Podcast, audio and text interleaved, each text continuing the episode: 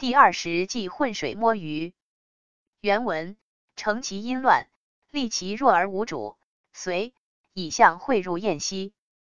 翻译：乘着敌人内部混乱，利用他还是弱小而没有主见，他随从我，像人随着天时吃饭休息一样。